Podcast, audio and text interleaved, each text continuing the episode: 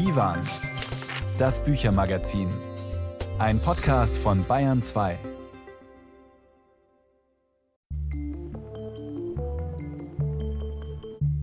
Vom Himmel die Sterne holen. Darum bemühen wir uns immer in den Kulturformaten von Bayern 2. Heute im Büchermagazin sogar mit einem Roman, der so heißt: Vom Himmel die Sterne. Die amerikanische Bestsellerautorin Jeanette Waltz hat ihn geschrieben. Ich habe sie getroffen und sie hat unverbrüchlichen Optimismus verbreitet. Sie ist übrigens bekannt für ihre umwerfende Lache. Die kam allerdings mehr im Off-Air-Plaudern nach der Aufzeichnung zum Einsatz. Im Interview gibt es nur einen Eindruck.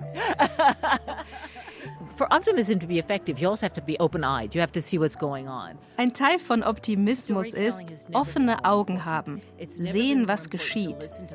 Geschichten erzählen war nie wichtiger, Stimmen zuzuhören, auch wenn man nicht derselben Meinung ist. Außerdem erfahren Sie bei uns, wie Buchpreisträgerin Inga Maria Malke sich mit den Buddenbrooks auseinandersetzt in ihrem neuen Roman Unser Eins. Der Historiker Saul Friedländer lässt in sein israelisches Tagebuch schauen, dem er den Titel Blick in den Abgrund gegeben hat, ein Tagebuch, dessen Notizen vor dem 7. Oktober enden. Dann stellen wir das Hörbuch Meine Freundin Anne Frank vor, die Erinnerungen der Hanna Pick-Goslar.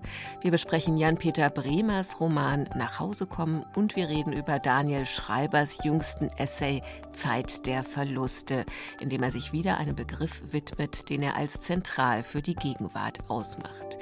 Im Rätseltaxi wird heute gesungen und moderiert wird von Judith Heidkamp.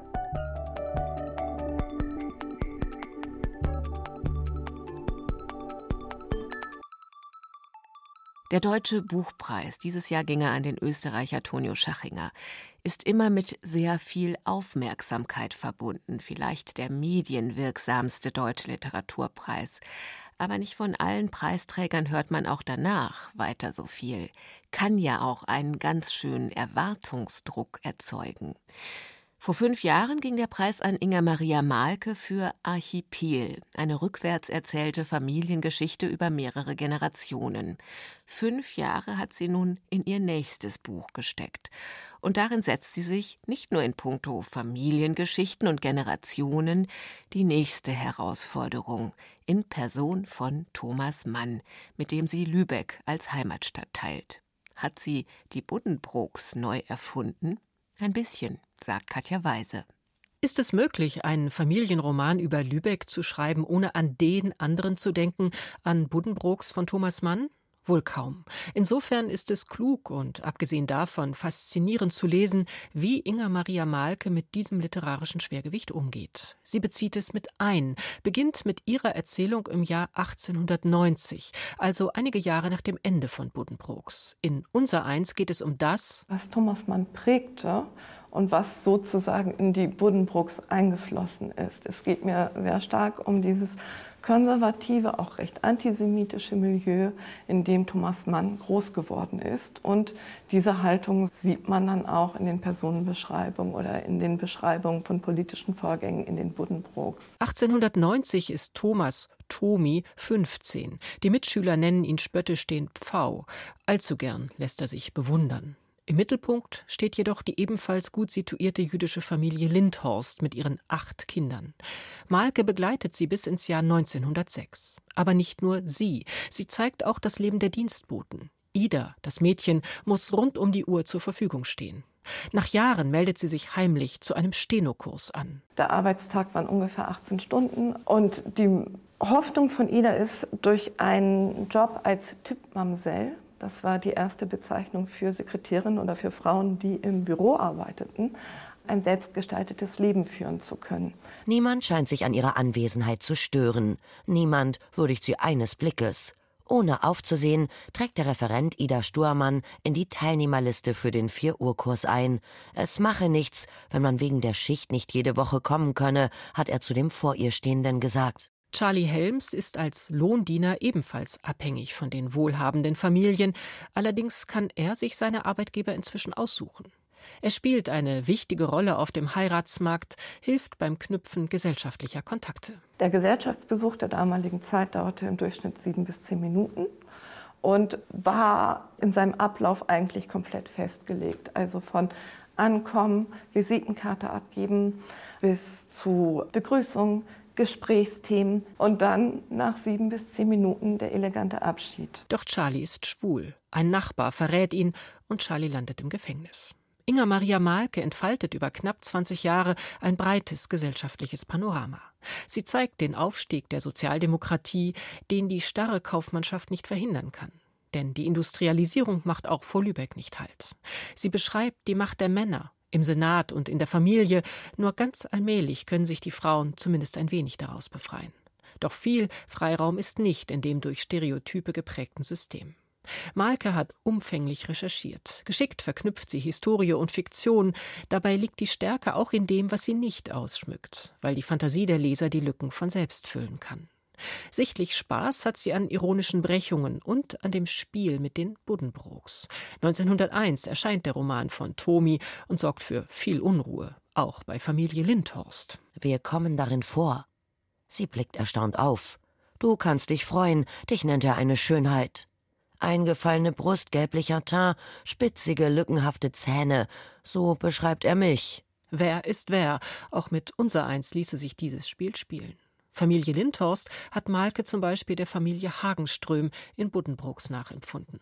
Aber noch besser ist es, diesen virtuos komponierten Roman einfach zu lesen und vielleicht gleich noch einmal zu lesen. So viel steckt drin. Katja Weise war das über Inga Maria Malkes neuen Roman Unsereins. Erschienen ist er bei Rowold und kostet 26 Euro. Die Amerikanerin Janet Walls, geboren 1960, lebte als Kind teils in Bruchbuden, manchmal in der Wüste. Der Vater war Alkoholiker, die Mutter Narzisstin, beide Hippies auf ihre Weise unangepasst und kreativ und immer on the road. Als Kindheit hart. Die Autobiografie Schloss aus Glas, die Walls darüber verfasste, hat Millionen Leser und Leserinnen gefesselt, auch in Deutschland, wurde verfilmt und machte sie berühmt und reich. Mit ihrer Familie hat sie sich versöhnt, schrieb noch mehr Familienbiografisches. Sie lebt heute in Virginia und hat erst jetzt, obschon als Autorin längst sehr bekannt, ihren ersten nicht autobiografischen Roman vorgelegt. Vom Himmel die Sterne. Er spielt zur Zeit der Prohibition bei den Schwarzbrennern von Virginia und in ihrer archaischen Ordnung, in der die Heldin Sally Kincaid sich durchsetzen muss. Ich habe Jeanette Walls getroffen, als sie im letzten Monat in Deutschland auf Lesereise war. Well, you know, I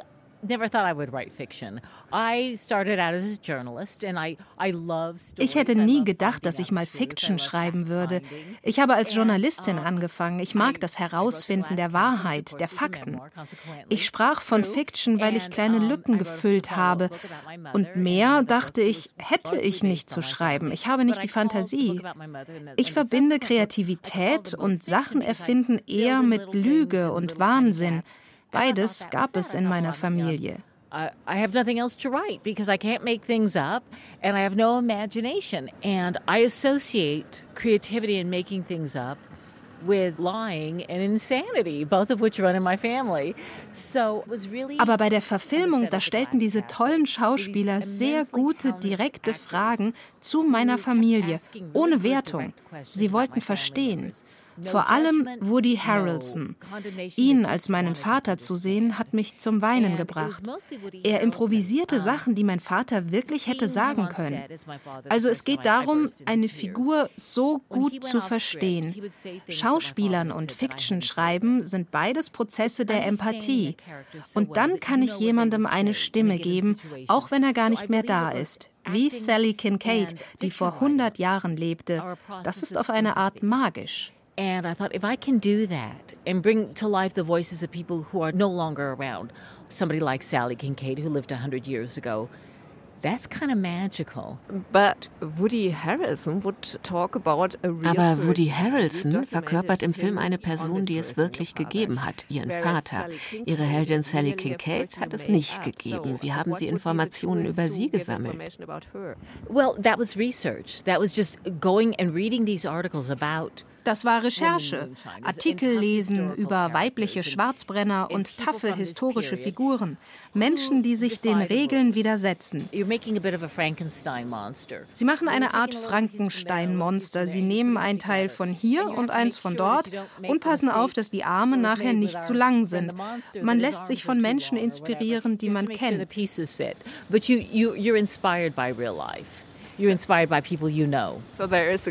Also gibt es eine Sally Kincaid. Ich denke, es gab viele Sally Kincaids, besonders in den 20er Jahren. Die Frauen hatten gerade das Wahlrecht bekommen, aber in Virginia wurden sie sehr stark entmutigt. Virginia war gegen das Frauenwahlrecht. Wer Geld hatte, wollte erstmal nicht unabhängig werden, sondern beschützt. Aber es gab auch Frauen wie Sally Kincaid, die nicht wollten, dass jemand auf sie aufpasst. Die Frauen haben versucht, ihre Rolle zu definieren. Kannst du unabhängig sein und doch einen Ehemann haben? Es gab viele weibliche Moonshiners und viele von ihnen waren Witwen und verantwortlich für ihre Familie oder ihre Community. Schnapsbrennen war in dieser Gegend sehr verbreitet, bevor es verboten wurde. Die Menschen hatten die Wahl, mache ich weiter als Outlaw oder verhungere ich? Und das ist nicht wirklich eine Wahl. And it's not much of a choice. And moonshiner would be translated as someone who Moonshiner, also jemand, der zur Zeit der Prohibition Schnaps gebrannt und verkauft hat. Well, yes, yes. Um,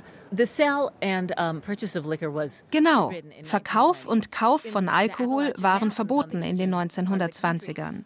In den Appalachian Mountains hatten sie schon lange eigenen Whisky hergestellt. Moonshiner ist eigentlich ein Name für illegalen weißen Whisky. Es gibt viele Namen dafür. Cowpiss, Headcrack, Mountain Dew, Pantherpiss, aber vor allem Moonshiner. Und das wurde Big Business, den an die Leute zu bringen. Davon erzählt der Action-Anteil im Roman.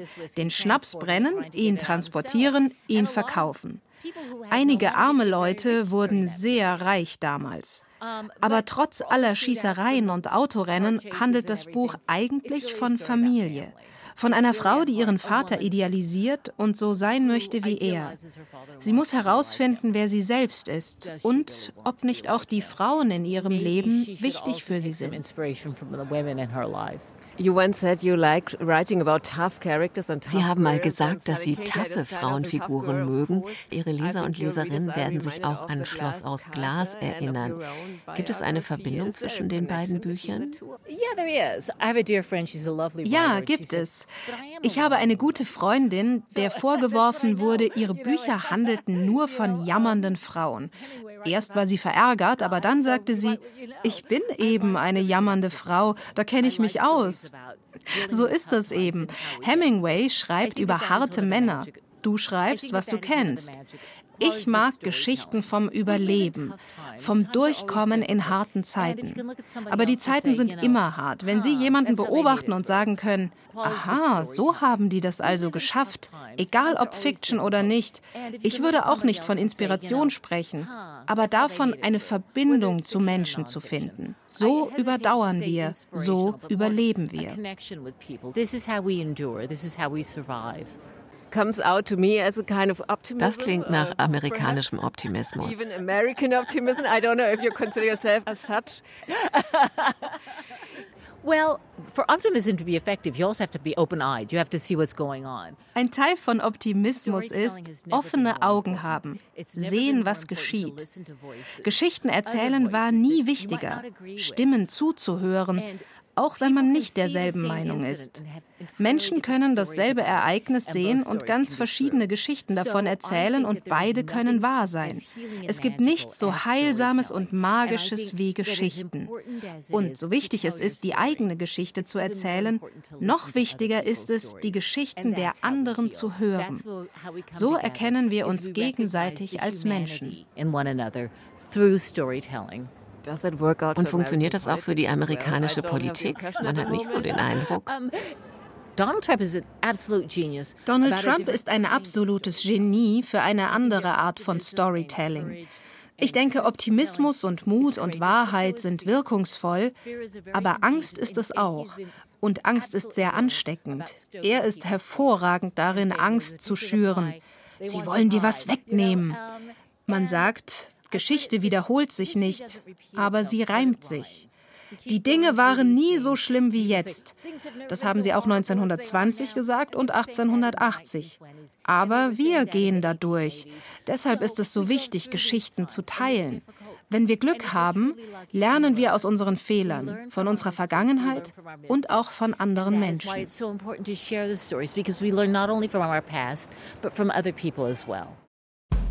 Jeanette Walls Roman Hang the Moon, deutscher Titel Vom Himmel die Sterne, wurde übersetzt von Ulrike Wasel und Klaus Timmermann, Hoffmann und Kampe, 25 Euro. Und damit verlassen wir Virginia und gehen südwestlich weiter, musikalisch jedenfalls, mit Calexico, der Band, in deren Namen Kalifornien und Mexiko verschmelzen. Quattro.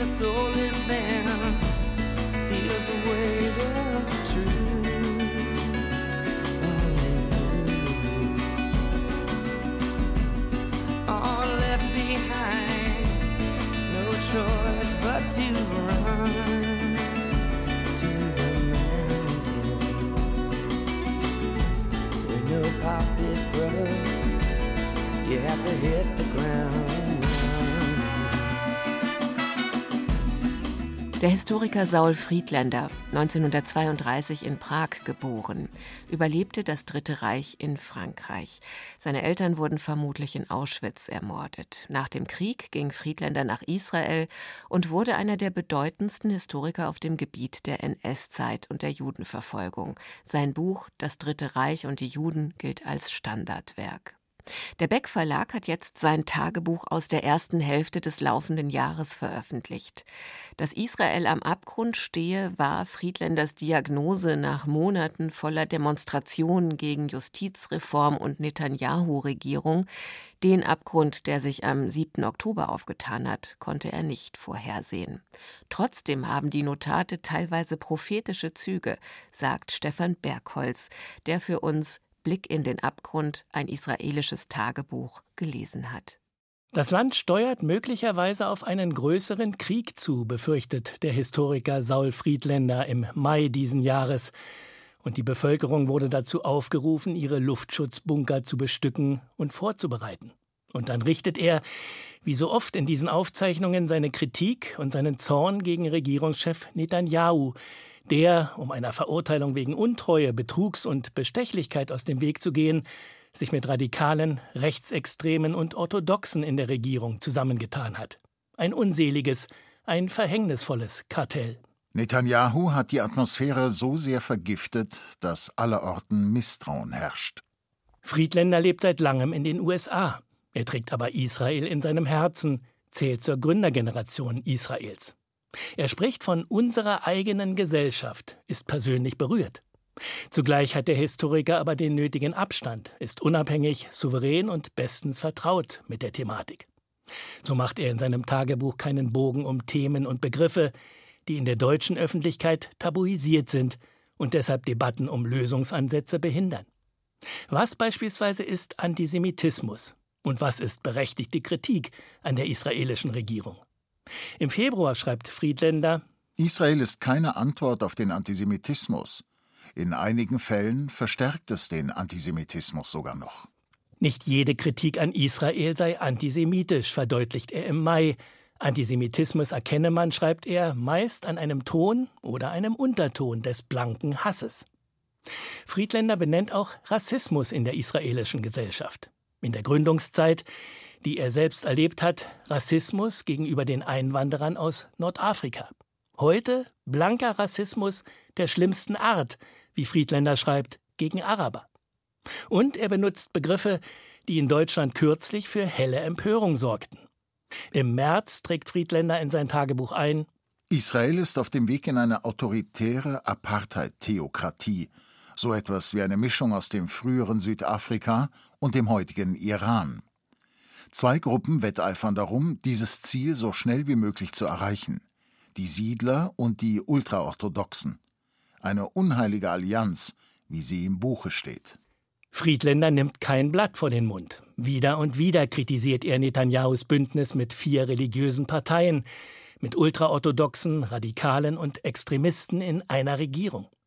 Bezalel Smotrich aus der Partei Religiöser Zionismus beispielsweise, heute der Finanzminister und bekennender Rassist, macht aus seiner Sichtweise kein Hehl. In einer Rede in Paris erklärte Smotrich bei einem Privatbesuch, es gibt kein palästinensisches Volk. Die Palästinenser sind eine nicht einmal hundert Jahre alte Erfindung. Meine Großeltern waren die wahren Palästinenser. Und Itamar Ben-Gvir von der Partei Jüdische Stärke, heute der Minister für nationale Sicherheit, sei die anstößigste und ekelhafteste Figur in dieser ganzen Galerie von Verrückten, urteilt Friedländer.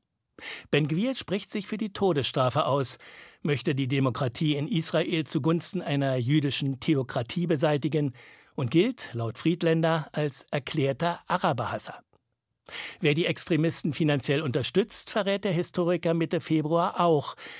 Und ihm bleibt am Ende nur Sarkasmus.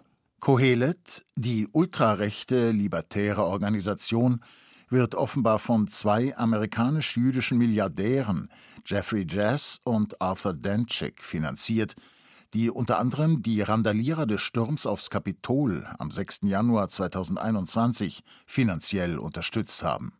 Nette Leute. Eine Fehleinschätzung unterläuft Friedländer, die zeigt, wie verwirrend und schwer durchschaubar die Gesamtsituation ist. Im Angesicht von Feuergefechten trägt der Historiker am 12. Mai in sein Tagebuch ein Interessant ist übrigens, dass die Hamas sich nicht in die Auseinandersetzung einmischt.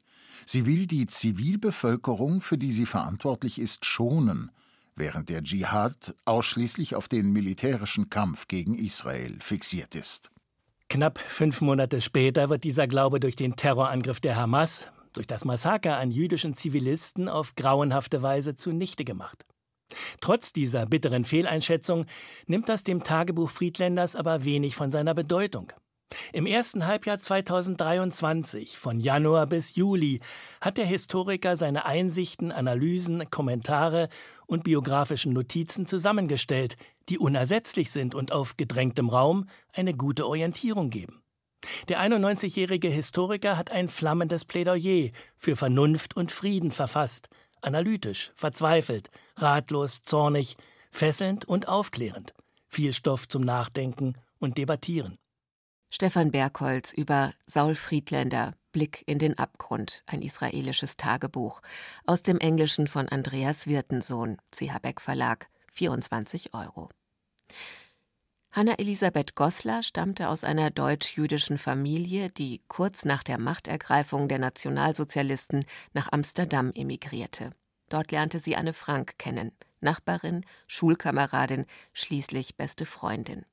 Als Holocaust-Überlebende setzte Goslar sich weltweit für die Aufklärung der nachkommenden Generationen ein. Sie verstarb im letzten Herbst mit 93 Jahren, kurz bevor sie ihre Memoiren beenden konnte. Diese sind nun unter dem Titel Meine Freundin Anne Frank, die Geschichte unserer Freundschaft und mein Leben nach dem Holocaust und als Gemeinschaftswerk mit der israelischen Journalistin Dina Kraft erschienen. Isabel Auerbach hat das zugehörige Audiobook gehört. Drei Kinder, elf Enkelkinder und 31 Urenkel gehören zu Hanna Pick-Goslers Großfamilie. Das sei ihre Rache an Hitler. So hat es die jüdische Holocaust-Überlebende kurz vor ihrem Tod im vergangenen Jahr formuliert. Das geht aus dem informativen und persönlichen Nachwort der israelischen Co-Autorin Dina Kraft hervor, die beim Aufzeichnen der Memoiren geholfen hat. Dieses berührende Erinnerungswerk einer mutigen, klugen, jüdischen Frau ist erschreckend aktuell und ein wichtiger Appell gegen jede Form des Antisemitismus. Außerdem zeigt es die anrührende Geschichte der unverbrüchlichen Kinder- und Jugendfreundschaft zu Anne Frank, die in einem kleinen Eckladen in Amsterdam 1934 begann. Dieses so lebendige kleine Mädchen sollte das berühmteste aller Holocaust-Opfer werden. Ein vielschichtiges Symbol für all die Hoffnung und die großen Erwartungen, die in Hass und Mord untergingen. Ihre Geschichte, unsere Geschichte zu erzählen, sollte später zu einem Band werden, das mich fest an sie knüpfte und unsere Freundschaft am Leben hielt, als sie schon längst nicht mehr war. Hanna Pick-Goslar und Dina Kraft haben die Memoiren in einem liebevollen, persönlichen und höchst informativen Stil verfasst. Nebenbei interessante geschichtliche Fakten eingestreut über die Deportationen ab 1943 ins Übergangslager Westerbork und danach ins KZ Bergen-Belsen. Für die 13-jährige Hanna war es ein Schock, als ihr der Untermieter der Familie Frank von der angeblich plötzlichen Abreise in die Schweiz der Familie und Anne Frank berichtete. Sie seien offenbar ganz überstürzt abgereist, ergänzte er. Ich weiß nicht mehr, wie das Gespräch endete. Ich war so perplex. Ich ging die Treppe hinunter, die Hand auf dem kalten Metall des Geländers, um mich zu stützen. Mein Verstand konnte diese Information einfach nicht begreifen. Damals ahnt die jugendliche Hanna nichts von der entsetzlichen Realität. Hanna Pick-Goslers Lebensgeschichte steht stellvertretend für alle, die den Holocaust überlebt und gewagt haben, zurück ins Leben zu finden. Ihre Stimme hat noch mehr Gewicht, weil sie mit der berühmten Anne Frank befreundet war. Daran hat sie die ganze Welt teilhaben lassen. Für Pick Goslers ersten Vortrag als Zeitzeugin ist sie 1957 von Jerusalem nach New York gereist. Ich bin sehr glücklich, heute Abend hier zu sein, sagte ich und ließ meinen Blick über den Saal schweifen. Ich holte Luft und begann, meine Geschichte zu erzählen. Unsere Geschichte. Die Sprecherin des Hörbuchs Frauke Pohlmann stammt aus einer deutsch-niederländischen Schauspielfamilie. Sie wählt einen behutsamen Ton und setzt Pausen an Stellen, die verdaut werden müssen. So lässt Pohlmann Zeit zum Nachdenken und Nachfühlen, beispielsweise bei Hanna Goslers Einreise als Immigrantin nach Palästina am 30. Mai 1947. Ich stand allein in der Schlange der Einwanderer, aber Papa war tief in meinem Herzen. Wir beide bildeten eine Art Kontinuum zwischen seiner Sehnsucht hier zu sein und meiner tatsächlichen Ankunft. Ich sog die Luft ein, ich roch Pinienharz und salzige Seeluft und lächelte. In Dina Krafts Nachwort schwingt eine freundschaftliche Anerkennung mit, die die israelische Journalistin für die mutige Hannah Pick-Goslar empfunden hat. Ihr zu helfen, ein allerletztes Mal ihre Geschichte zu erzählen, war eine schöne und sehr prägende Aufgabe. Sie zu verlieren, war ein entsetzlicher Schlag. Frauke Pohlmann spricht das Hörbuch Meine Freundin Anne Frank, die Geschichte unserer Freundschaft und mein Leben nach dem Holocaust von Hanna Pick-Goslar, verfasst zusammen mit Dina Kraft, übersetzt von Elsbeth Ranke, 15 Stunden Lesung, erschienen im Hörverlag.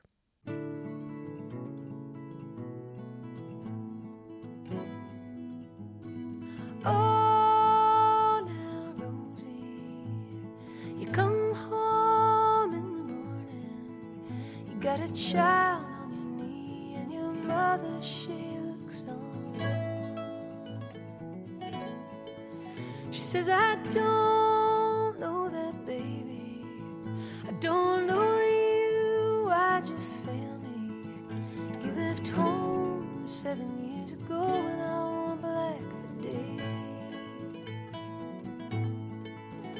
prodigal daughter like a lamb to the slaughter.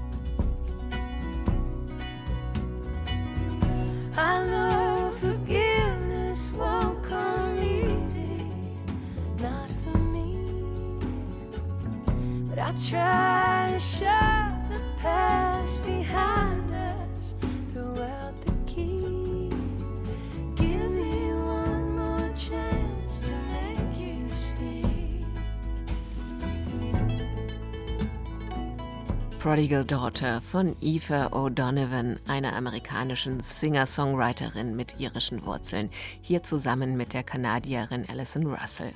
Und da vorne sitzt noch so ein Songwriter auf dem Stein. Wer mag das denn sein? Servus, ich bin's, die Walli. Was machst denn du da? Ich sitze auf einem Stein Lässig. mit einem Bein über dem anderen Ja, das sehe ich. Und überlege, wie man leben sollte. Überlegst, wie man leben sollte. Hui, ist dir schon was eingefallen? Geht so. Dann steig auf. Vielleicht kriegst du ja beim Fahren eine Inspiration. Sommers wie Winters gibt es Helfer für einen edlen Menschen. Auf geht's.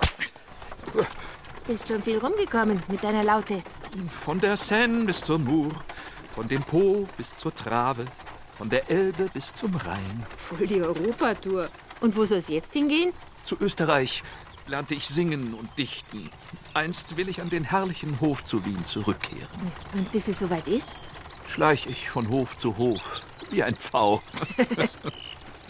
Also der Nase nach. Wie immer. Mit Musik fährt sich's besser. Spielst mal was? Wohlan.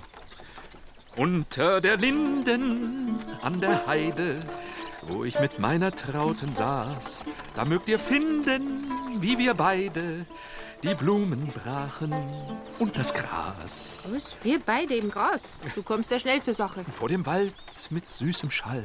Ach so, so. Vor dem Wald. Tandaradei sang im Tal die Nachtigall. genau. Tandaradei. Amore ist nie verkehrt. Minne, bitte, Minne. Bringt deine Singerei auch was ein? Der Bischof von Passau hat mir einen Pelzrock spendiert. Ja, immerhin. Dass man mich bei so reicher Kunstfertigkeit so armselig leben lässt. Sei doch froh, dass du was Warmes zum Anziehen hast. Herr Atze hat mir mein Pferd erschossen in Eisenach. Und beim Abt von Tegernsee bekam ich nur Wasser zu trinken. Oh, die haben keinen Sinn für wahre Kunst. Ist mir gleich. Endlich habe ich mein Lehen. Was hast? Dein Lehen? Ja, der König hat mich versorgt. Na, für ein Gespann hat's aber nicht gereicht. Ein Schaden ist gut, der zwei Vorteile gewinnt. Was ist denn los? Der Verkehr heute wieder. Und bist denn schon weitergekommen mit deinem Überlegen? Wie man leben sollte? Ja, erzähl. Ich wüsste keinen Rat zu geben, wie man drei Dinge erwerben sollte, ohne dass eines von ihnen zugrunde ginge. Ja, als da wären. Ansehen und Besitz, die oft einander schaden. Und das dritte? Die Gnade Gottes. Ich glaube, da gehe ich leer aus. Wahrhaftig. Es kann nicht sein, dass Besitz und Geltung in der Welt und dazu noch Gottes Gnade zusammen in ein Herz kommen. Wenn ich jetzt auch noch mal Tanderadei sage, dann wird's langsam ein bisschen zu leicht, oder? Aber das darf ja auch mal sein. Wer durfte bei Walli auf dem Kutschbock mitfahren? Offenbar sogar ohne Taxirechnung. Bitte an divan.bayern2.de oder an den Bayerischen Rundfunk, Redaktion Kulturaktuell, Divan 80300 München, Stichwort Rätseltaxi und nicht vergessen, Wunschbuch dazu schreiben. Und wer saß letzte Woche im dann aber benzingetriebenen Gefährt? Es war Clarice Starling aus Das Schweigen der Lämmer von Thomas Harris. Für die richtige Lösung geht ein Buch nach Weigolshausen zu Mark Keller, der sich Zeit finden jenseits des durchgetakteten Lebens von Jenny Odell gewünscht hat. Ich hoffe, es klappt, lieber Herr Keller, das mit der Zeit, mithilfe dieser Lektüre. Herzlichen Glückwunsch. Daniel Schreiber hat die Kunst perfektioniert, Begriffe des Zeitgeistes auszumachen, die bewusst oder unbewusst viele von uns umtreiben. Über diese Begriffe schreibt er dann kleine Bücher, Essays und die werden auch ziemlich populär. Nüchtern war zum Beispiel so ein Begriff oder zu Hause oder allein, sein letzter ziemlich erfolgreicher Titel, der sich wie immer bei Schreiber seinen persönlichen Erfahrungen verdankt und auch ins Gespräch geht mit anderen Büchern zum selben Thema. Jetzt ist ein neuer Essay erschienen und der heißt Die Zeit der Verluste. Marie Schöss hat ihn gelesen und sie ist jetzt bei mir im Studio. Grüß dich, Marie. Grüß dich, Judith. Bleibt's bei dieser Verbindung persönliche Erfahrungen, Lektüren, aber auch Welterfahrung? Ja, das scheint wirklich eine Form zu sein, die diesem Autor eigen ist und die ihm liegt. Also auch dieses Mal ist es eine persönliche Erfahrung, die Anlass gibt, nachzudenken und zu schreiben. Der Vater von Daniel Schreiber ist gestorben. Er, der Sohn, hat es verpasst, ihn ein letztes Mal zu besuchen, obwohl eigentlich klar war, dass er bald sterben würde. Das ist also die eine große Verlusterfahrung, die zentral ist für dieses Buch, die aber andere Verlusterfahrungen wieder präsent werden lässt. Also der Tod des älteren Bruders spielt eine Rolle, das tippt Daniel Schreiber aber nur so an. Persönliche Verlusterfahrungen von politischer Stabilität spielen dann eine Rolle.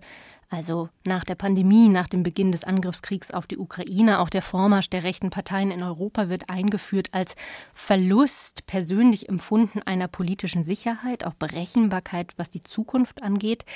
Aber du merkst es jetzt schon, damit vollzieht sich natürlich auch schon dieser Wechsel von persönlicher hin zur gesellschaftlichen Verlusterfahrung. Also Daniel Schreiber Diagnostiziert unsere Gesellschaft eigentlich eine geteilte, eine kollektive Verlusterfahrung, das Ende einer Ära der Stabilität, natürlich auch der Klimawandel und die damit verbundene Frage, inwiefern der auch alle sozialen Sicherheiten, die wir so kennen, durchbrechen wird.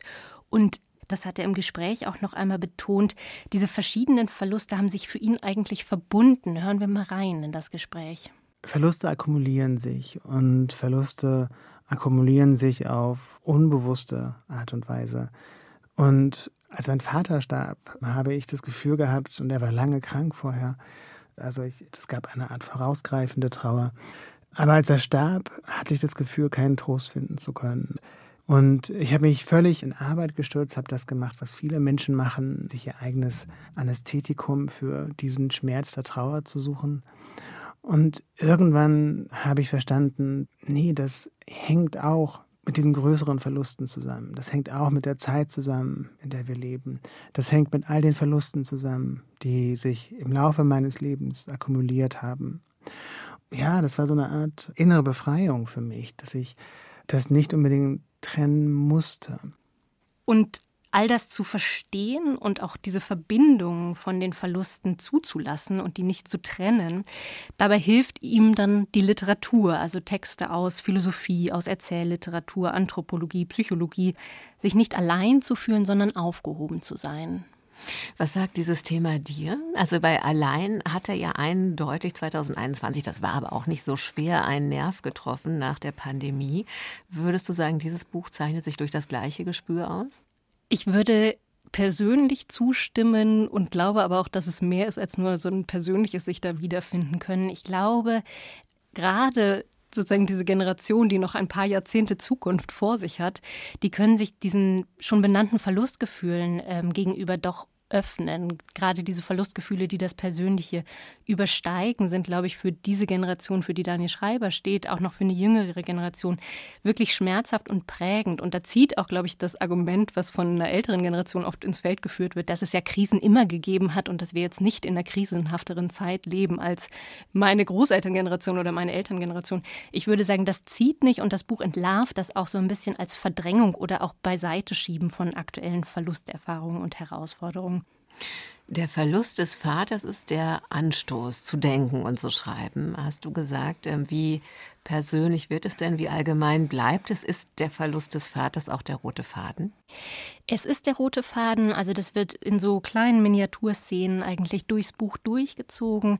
Das sind deshalb auch, finde ich, berührende Szenen, weil dieser Vater ein ganz anderer Mann, zumindest vor meinem inneren Auge war als Daniel Schreiber, der aber auch, glaube ich, mit diesem Ton von Daniel Schreiber der ja Achtsamkeit, Dankbarkeit sucht, der auch in so einem Yoga-Umfeld sich durchaus zu Hause fühlen kann, der mit diesem Ton, glaube ich, nichts hätte anfangen können. Und Gleichzeitig ist das auch eine Erzählung auch vom Schreiben. Also Daniel Schreiber reist nach Venedig zur Zeit der Verluste, entwickelt sich vor der Kulisse dieser Stadt, die ja immer schon im Grunde Sinnbild war und ist für das Ineinanderwirken von Schönheit auf der einen Seite und auf der anderen Seite von so einem drohenden Verlust des großen Ganzen. Es klingt für mich so, als könnte es schon auch eine Gratwanderung sein, die man nicht in Richtung Selbstmitleid verlassen sollte. Bei all den Krisen, die so schlimm sind und immer mehr werden, und dann die Yoga-Sessions und dann der Trip nach Venedig. Wie ist es bei dir angekommen? Ich hatte große Angst, dass es sehr ins Klischee kippt, gerade eben wegen dieser Kulisse Venedig. Und ich starte mal mit der Verteidigung. Also Daniel Schreiber hat selbst im Gespräch beschrieben, wie lange er eigentlich überlegt hat, wo dieses Buch spielen könnte. Und erst hat er gesagt, er hatte gar keine Lust auf die Reise. Venedig im Winter war das dann auch noch. Aber als er da war, da hat er gemerkt, dass es der Ort und auch den Ton können wir vielleicht kurz hören, um das so ein bisschen greifbarer zu machen. Zum einen ist Venedig so ein Brennpunkt äh, vieler klimatischer und politischer Entwicklungen, die wir auf globaler Ebene beobachten. Das kommt gar nicht in den Blick. Für viele von uns ist Venedig dieses grandios schöne Freiluftmuseum, diese wunderbaren, eindrücklichen Kulissen. Aber die ökologischen Bedrohungen, denen die Stadt ausgesetzt ist, die politischen Entwicklungen dort machen es zu einem ganz anderen Ort. Und seit dem 19. Jahrhundert fahren Menschen nach Venedig, um es immer ein letztes Mal wiederzusehen. Das heißt, diese Stadt lebt mit ihrem drohenden Untergang seit ungefähr 200 Jahren und trotzdem ist es ein eindrücklich schönes Leben dort. Trotzdem würde ich sagen, es gab ein paar Momente, in denen mir dieser Venedig-Rahmen künstlich vorkam, weil er irgendwie zu gut und zu passend erschien für diese Verlustfrage. Aber viel häufiger war ich tatsächlich überrascht, dass es aufgeht, auch weil natürlich diese Frage von Daniel Schreiber ist, wie verschenkt man sich denn eigentlich weiter an Schönheit? Wie sucht man auch weiter Glück und wie landet man nicht im Selbstmitleid angesichts dieser Verluste? Die andere Seite ist aber durchaus, dass da ein Ton in dem Buch ist, den man nicht mögen muss, gerade weil er so zeitgemäß ist in seinem Dankbarkeits-, Achtsamkeits-, Yoga- und Selbstfürsorge-Vokabular.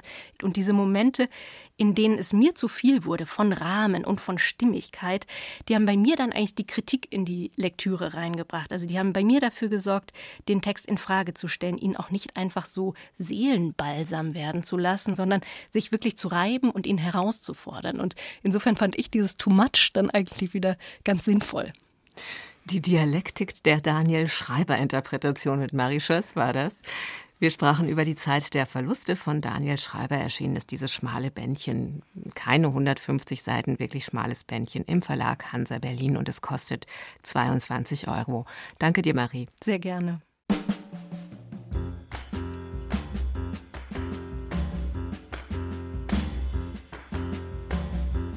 Always screaming cause I'm suffering so Lifestyle dealt me such a terrible blow. The bag I'm in is just a sack of woe. Misery caught me and I'm feeling low. Trouble follows me wherever I go. The bag I'm in is just a sack of woe. Was one thing I understand seems to be part of me. Misery and me go hand in hand, never ever let me be. Sure as I'm born, one thing I know: the bag I'm in is just a sack of woe.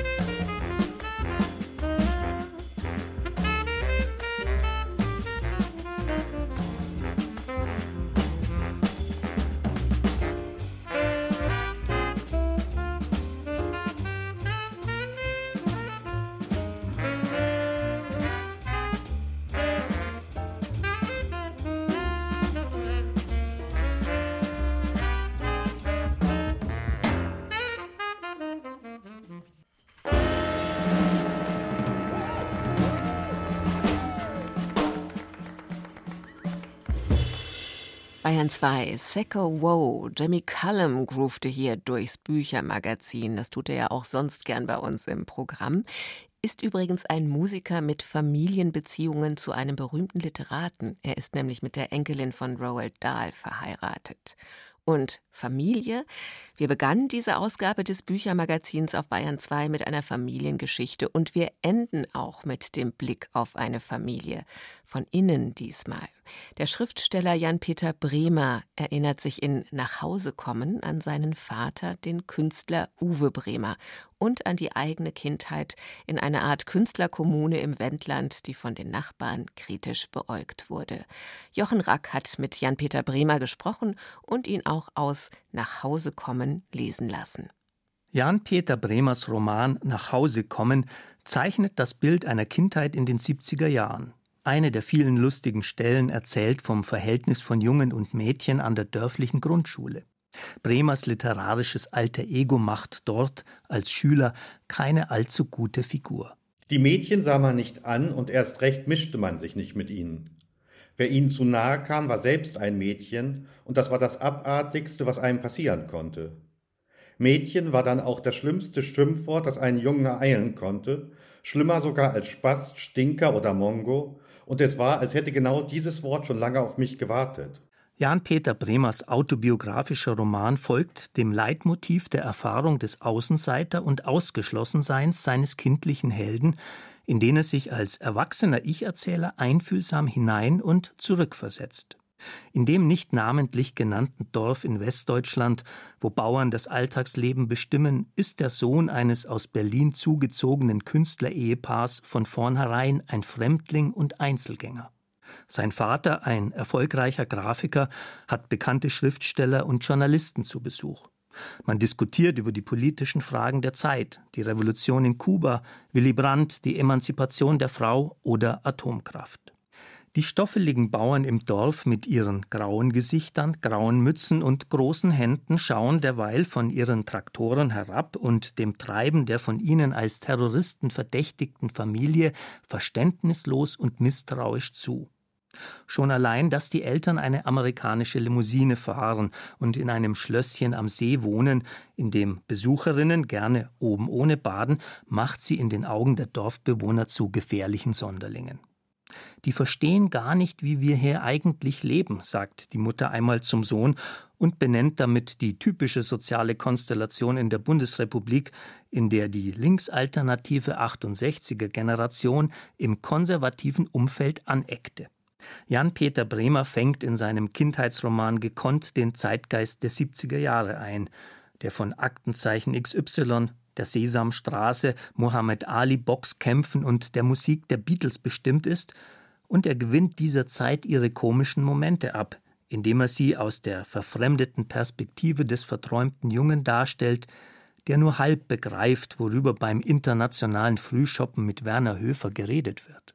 Aber es ist auch ganz viel, was der Junge von seinen Eltern irgendwie erfährt, wo er lebt und wie er sich eigentlich zu verhalten hat. Und das wird ja auch alles dann wieder durch die Kinderperspektive neu gedacht und eben auch neu verfremdet. Und insofern stellt es auch das Wesen der Erwachsenen nicht bloß, aber es stellt es in ein ganz anderes Licht als dem, in dem sie es selbst gesehen hätten, als sie die, diesen Satz gesagt hatten. Das waren so Sachen, die haben beim Schreiben einfach unglaublichen Spaß gemacht, also weil das so befreiend komisch manchmal war. Bremers Coming-of-Age-Roman ist auch ein Porträt des Künstlers als junger Mann. Er schildert nicht nur, wie sein kindliches alter Ego um die Anerkennung seiner Klassenkameraden kämpft, sondern ebenso, wie sich der Problemschüler, der sich zuerst mit dem Lesen und Schreiben schwer tut, schließlich als 13-Jähriger zum Verfasser lustige Fantasiegeschichten mausert und als werdender Schriftsteller zeigt. Mich hat als Grundfrage die Frage beschäftigt, woher kommt mein Schreiben eigentlich? Und auch die Frage gleichzeitig damit einhergehend, warum ist mir das Schreiben so wahnsinnig wichtig und warum geht es mir so wahnsinnig schlecht, zum Beispiel, wenn ich nicht schreiben kann? Und gibt es ja oft, dass man so Schreibblockaden hat oder sowas. Und da habe ich ja auch schon Texte drüber verfasst. Das war eine der Grundfragen. Und da dachte ich, du musst mal in die Kindheit zurückgucken. Wie begann dein Schreiben eigentlich? Jan-Peter Bremer erzählt seine Kindheits- und Familiengeschichte ebenso humorvoll wie unterhaltsam. Freilich leidet sein Roman auf die Dauer unter dem Fehlen eines starken Plots. Ausgelöst werden seine Erinnerungen an die Kindheitsjahre durch die Nachricht vom Tod eines ehemaligen Freundes seines Vaters. Doch wartet man bei der Lektüre vergeblich darauf, mehr über diesen Mann zu erfahren. Manche der geschilderten Kindheitserlebnisse haben lediglich anekdotischen Charakter. Vor allem gegen Ende des Buches hin reihen sich die Szenen bloß noch lose aneinander. Das anfänglich das Kindheitsmuster strukturierende Leitmotiv der Sehnsucht nach Zugehörigkeit auf das vermutlich der Titel des Romans Nach Hause kommen anspielt, verliert an Bedeutung. So ist man zwar irritiert, aber nicht traurig, dass der Roman mit der Schilderung einer Wienreise des Sohnes mit seinem Vater ziemlich unvermittelt abbricht. 200 Seiten sind genau die richtige Länge für diesen munteren Text, den man ebenso gut als längere Erzählung bezeichnen könnte. Jan-Peter Bremer Nach Hause kommen erschien im Berlin Verlag 22 Euro. Eine Besprechung von Jochen Rack für das Büchermagazin von Bayern 2. Alle Bücher aus dieser Sendung finden Sie auf der Divan-Seite des BR im Internet und als Podcast gibt's uns auch. Wir freuen uns, dass Sie wieder dabei waren. Das Team dankt. Am Mikrofon verabschiedet sich Judith Heidkamp.